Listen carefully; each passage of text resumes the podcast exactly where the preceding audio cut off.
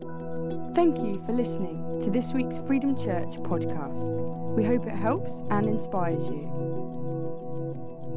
Welcome to Freedom Church. If you're new here, you are really welcome. If you're a guest with someone else and someone has brought you, I'm so pleased. We created two services to create more space for more people to meet God. And so you're using that opportunity to invite others. Thank you. Uh, one of the things we are doing right now is we're doing a prayer uh, teaching series. You you have arrived in the middle of a teaching series about prayer, the most important conversation around how we connect with God how we as Christians and followers of Christ, if you're not a Christian, this is how Christians connect with God through prayer. It's just a conversation between the Heavenly Father and his children, which is exactly what Jesus did. And he taught us to pray, Our Father who art in heaven, hallowed be your name, your kingdom come, your will be done on earth as the Lord's Prayer. And we've been looking at that in our prayer course this week. The last few weeks, we've been touching on some subjects that hopefully will help you in your prayer life. The first week, we talked about pray, the acronym P R A Y. Remember that whole thing? I won't test you, don't worry. Pause, rejoice, ask, and yield. Yield to the power of God. What is God doing in your life? And then we looked, or Hannah looked at the idea of a, a daily uh, time devoted to God each day, spending time with Him, a quiet time, a time to pause, to reflect, to maybe read the Bible or to pray, and to do that on a regular basis. And last week we heard about the importance of creating space for God to, to fast so we would be hungry for more of Him. And you saw in the video, we're going to do a week of prayer and fasting. And I know a lot of this stuff is new for lots of people. And that's great. Honestly, that is really good. Uh, I was chatting with someone earlier who's just started a new job and said, When I went the first day to my new job, I came home and thought, I've made a massive mistake. I don't know what I'm doing. But two weeks in, they're like, Yeah, I've got my head around what we're trying to do. The thing is, if you start something new and it's not stretching you, you're not growing. So we have to do things that make us uncomfortable so we then grow into something that God wants us to become. And the discomfort is not actually discomfort, it's actually God shaping us. He's got a great plan for us. And the sooner we get on board, I think, with God's plans for our lives, the less discomfort we have to go through. And so I, I believe that as we're learning about prayer and we're challenging one another about the way that we pray and why do we pray and how do we pray, we're being discomforted. And it's okay because God is going to connect with us in a stronger way. And so today, I'm going to talk to you about speaking in a heavenly language when we pray, often referred to as speaking in tongues. And I want to tell you today that it's going to be it's biblical, that it's, it's, it's a gift for each one of us, and it is relevant for today. It's biblical, it's a gift, and it's relevant. You know, I remember the moment when I first ever spoke in tongues. I was a teenager and I was desperate to join in with all the people that I was like in awe of. I, I want to speak in tongues. Those people look incredible. They seem so connected to God. I want to be doing that. And I remember any time that anyone ever came to our church who had half an ounce of the Holy Spirit, I would attack them and say, Pray for me. And I would take their hand and stick on my head and go, Pray for me to be filled with the Holy Spirit. I want to speak in tongues. And it was probably a couple of years where I was getting everyone who moved to pray for me, and nothing really happened. And I remember being really frustrated, going, God, what's this all about? I thought, you know, you should eagerly desire your gift of, of speaking in tongues. And I mean, I'm desiring it. It's not happening. And then there was this moment um, I, was, I was working at Spring Harvest, and I was with the children's team, the 8s to 11s. I was in the yellow team. Imagine a yellow t shirt upon myself, if you will. And I'm in the yellow team, and back then at Spring Harvest, we had a thousand 8 to 11 year olds. It's absolutely crazy. And, and I was in the yellow team, there's about 20 of the team. And before we would look after the children and do our program, we would gather in teams and we would pray. And we'd pray for the evening and pray for the activities we were doing. And we'd pray. Like we gathered around like a big rugby scrum. Well done, England. Don't go say anything else. Move on. And, and, and we gathered around, we prayed, and we prayed together. And, and it was like everyone was praying in tongues, apart from me. And I remember just kind of like hoping no one would notice that I just kind of just sort of praying in my own language. And then the person leading the team, a guy called Steve Lee, who's now become a really good friend of mine, and some of you will have heard Steve speak around the area. He said, um, I think there's someone here who can't speak in tongues. I was like, yeah, thanks, Steve. Just been outed. And so I went, that'll be me then. So they literally shoved me in the middle of this circle of 20 people and they just all clamped their hands on and gave their best shabba dabba doing. And, and I suddenly started speaking in this really naff, childlike tongue. I started saying like one or two words. And I remember thinking, this sounds like I'm making it up. But here's the other thought I had I don't want to stop. Because I thought if I stop, would it run out? I know, I know you're all more grown up than me, but I generally thought if I stopped, so I literally went for a walk and I just spoke in tongues. I just prayed in tongues. I said, God, this is amazing. And I, it's become so much part of my everyday prayer life, so much part of my activity. When I don't know what to pray, I pray in tongues because I go, God, you can figure this out because it's your language and, and, and you can know what you can translate your own, uh, own activity here. And you might be sitting here right now thinking, seriously, Sim, is this still a thing? I thought this went out in the 80s with, you know, uh, people wearing, you know, sort of, you know, sort of funny little tracksuits that we used to wear. Do you remember those brightly coloured? Some of you look at me like going, I've still got a shell suit at home in my wardrobe. I quite like it. But you might think, was that an old fashioned thing? Is that something that's just, is it just a biblical thing we don't do anymore? Is it true that people can actually speak in different languages that they have never learnt? Isn't that just a bit weird? And right now you're sitting here, and some of you, maybe you're not a Christian, you're going, I chose the wrong service to turn up to on a Sunday. Or maybe some of you who are Christians are still thinking, where is the exit? I hope they're making that coffee really strong for me for afterwards. Uh, what, what is this thing about being a uh, be filled with the Holy Spirit? Can you be a Christian and not speak in tongues? Can you be filled with the Spirit and not speak in tongues? What is this all about? Is speaking tongues like a grading system? You're a better Christian if you can speak in tongues and if you can't. I don't want questions to go in your head. I, I heard this quote from Katy Perry, the singer. She said this Speaking in tongues is as normal to me as pass the salt. It's a secret, direct prayer language to God. At this point, some of you know who Katy Perry is are probably shocked that she's even talking about God, let alone being someone who speaks in tongues. That's a whole other conversation. But the idea that speaking in tongues should be normal it should be an activity that you can participate in every day. So today I want to look at what does the Bible say?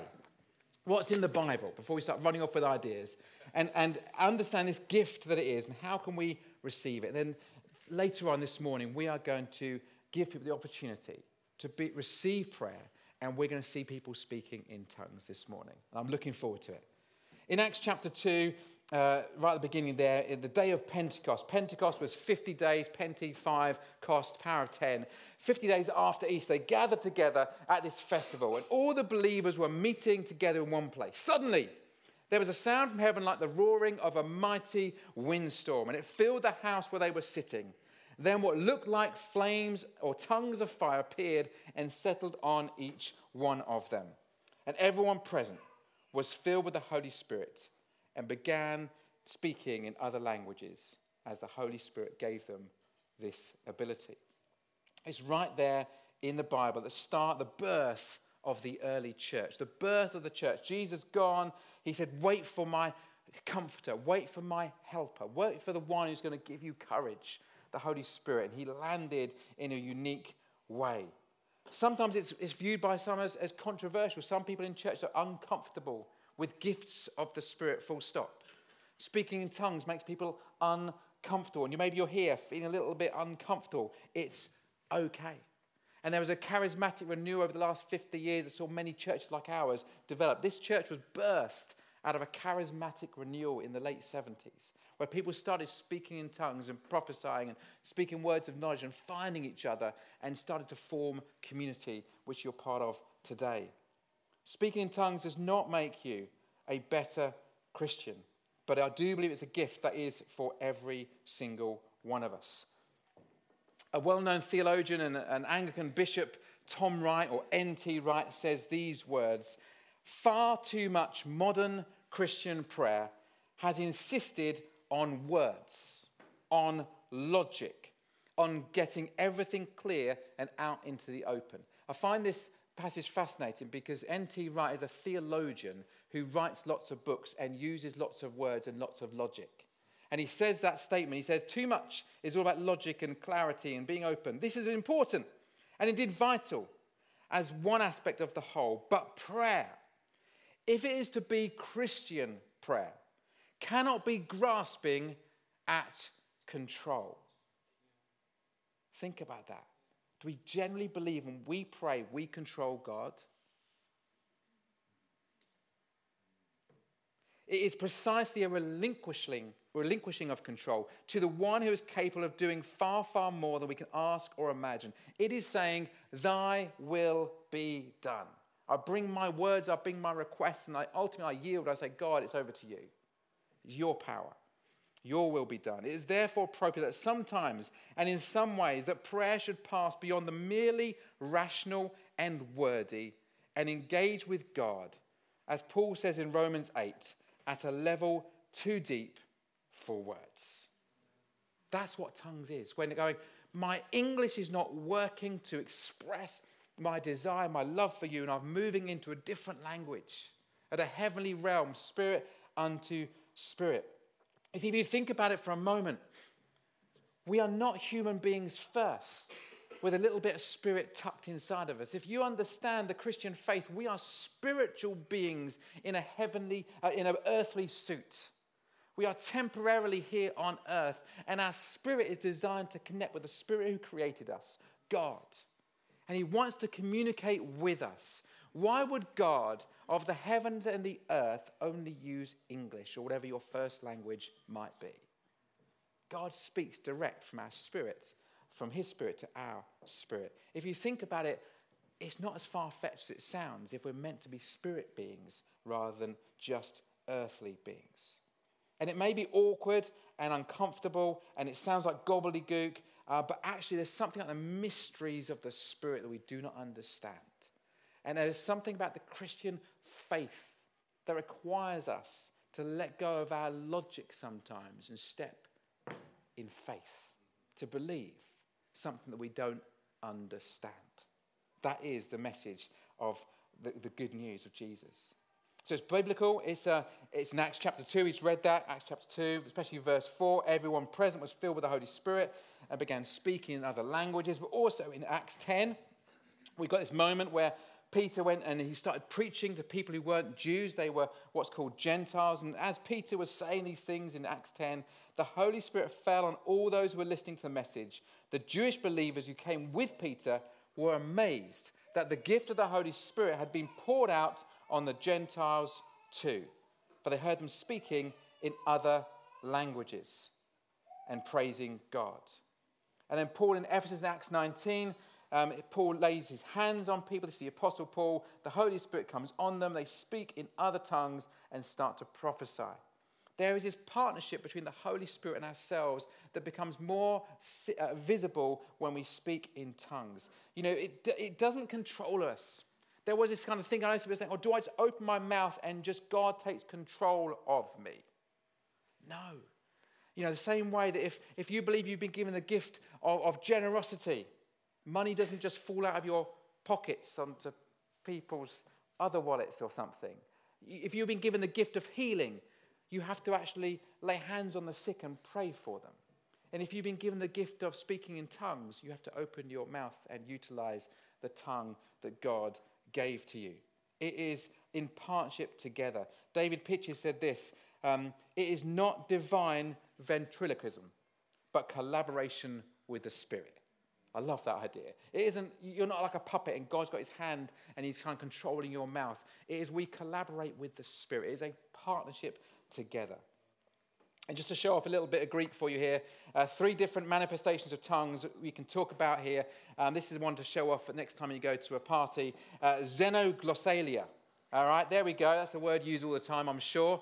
Uh, xeno, you might recognize that sort of xenophobia. It means speaking in a language you've never learnt. That you actually speak a, a different language, not just a heavenly language, an earthly language. I remember Lottie and I, years ago, we were youth leaders in a church and we we took a youth group to Switzerland. We, we went by minibus. It was absolutely crazy. And this massive church in Switzerland, 2,000 people gathered. And in the middle of the, sort of this, this conference, uh, Lottie and I were called forward. And this Swiss German lady, Anna, uh, had this word over us. And she started speaking in tongues.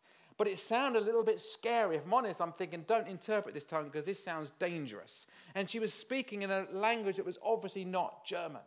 And there was this moment where this girl came from the back. She was a, a, a teenager, she was Chinese. Said, you, Do you realize you've been speaking Chinese over these two? And this girl came forward and she stood on the stage and said, You're just saying that this woman is going to be a mama and this guy is going to be a papa. They're going to have lots of children, not just natural, but spiritual children. And she starts speaking prophetic words of us stepping in church ministry when we were just probably in our early 20s, mid 20s, I guess. But she spoke Chinese through a Swiss German person. What an incredible moment.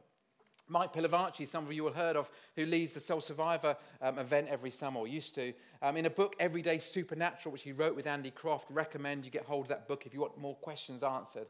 Um, he tells his story how he was speaking at Soul Survivor about speaking in tongues. And there was a Romanian youth group there. And one of the Romanian youth group leaders went, This is a load of rubbish. I am not interested in this. And he started walking out of the big top at Soul Survivor. As he started to walk out of the big top, Mike Pilavachi starts speaking in tongues. He said, I'm speaking in tongues I've never really spoken before. At this moment, the youth leader stops and turns round. He goes, How are you speaking Romanian?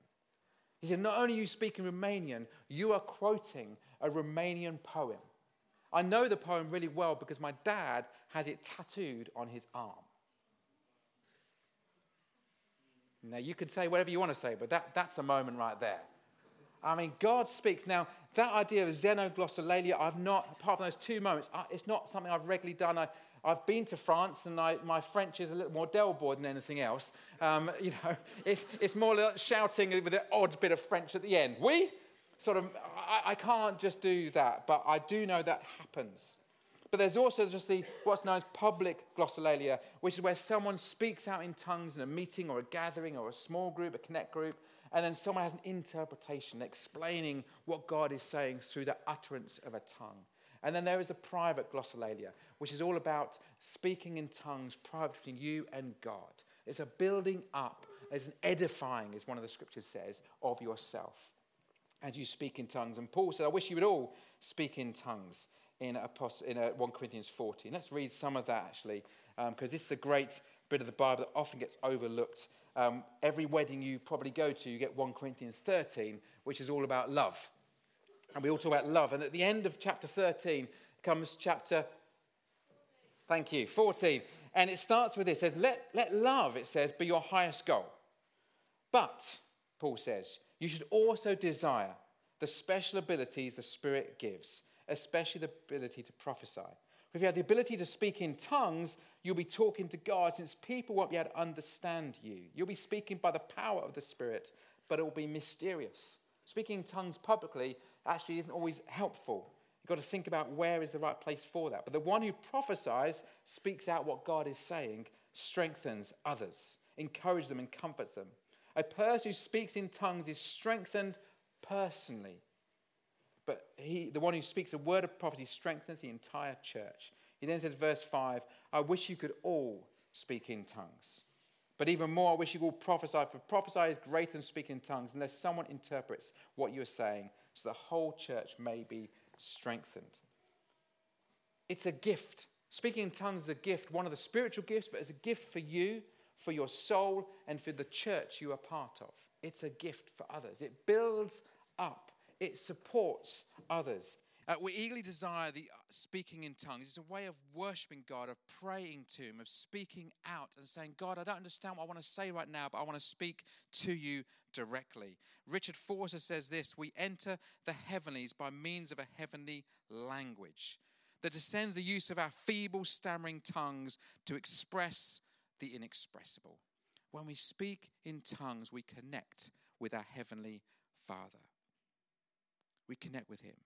The idea that when you maybe see something like Joe mentioned earlier, you know, you're in awe of, of the, the creation and you see the stars, you're wow. Or when you see something beautiful, or you'll see your children do something amazing, or you see something which goes, wow, sometimes our words sound pathetic.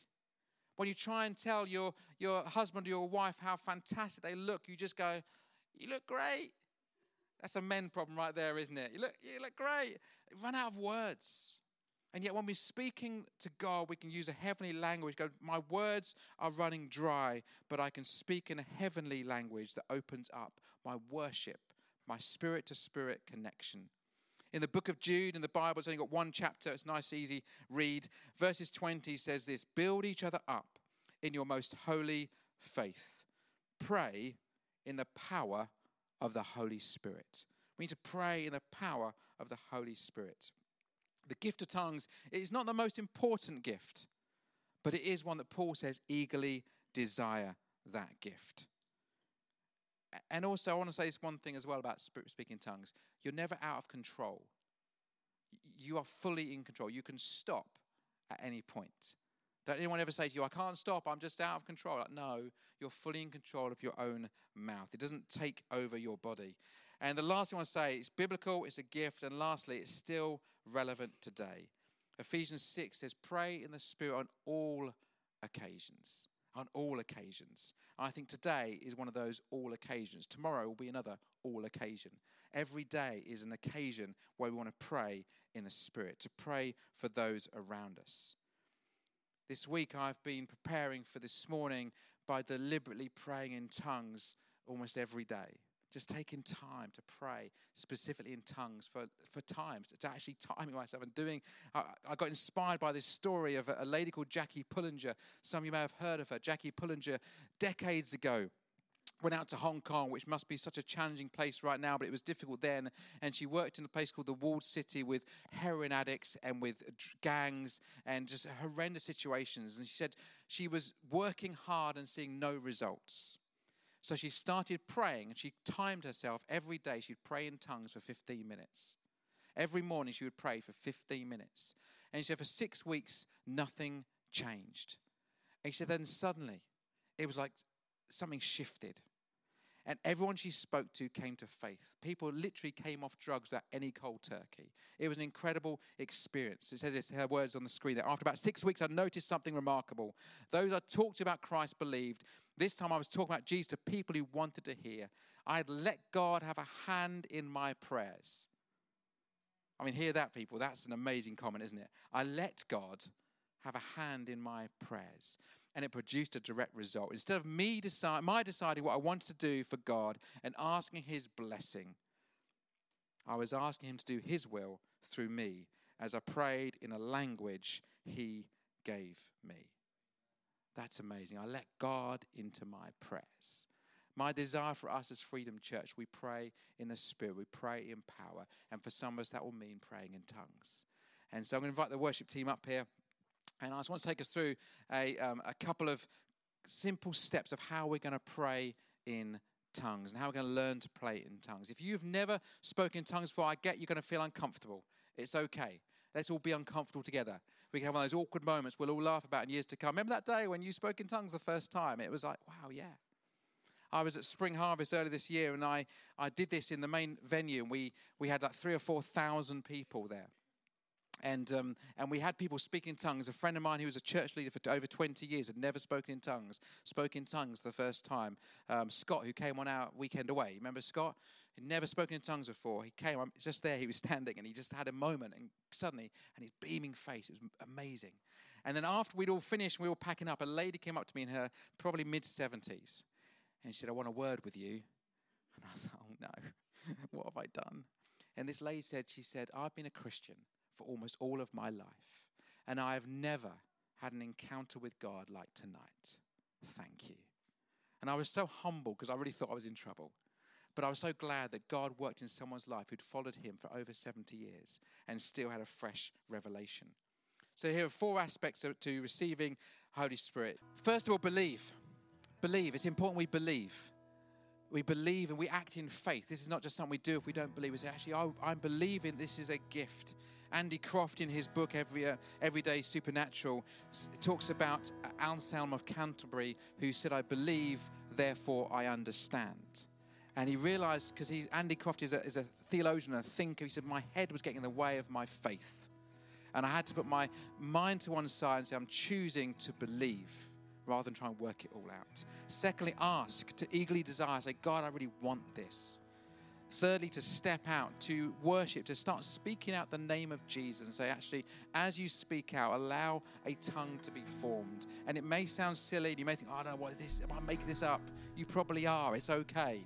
And then just allow God to use that and just start speaking at your worship and speaking at your tongues and see what God will do with that. And lastly, practice. Keep on practicing, using it. Don't stop. Keep on speaking out. And I know there have been times I felt dry and I'm thinking, I, haven't spoken in tongues a long time and I give myself back to it. I want to be connected spirit to spirit. It's a biblical gift. It's a gift for each one of us we should eagerly desire.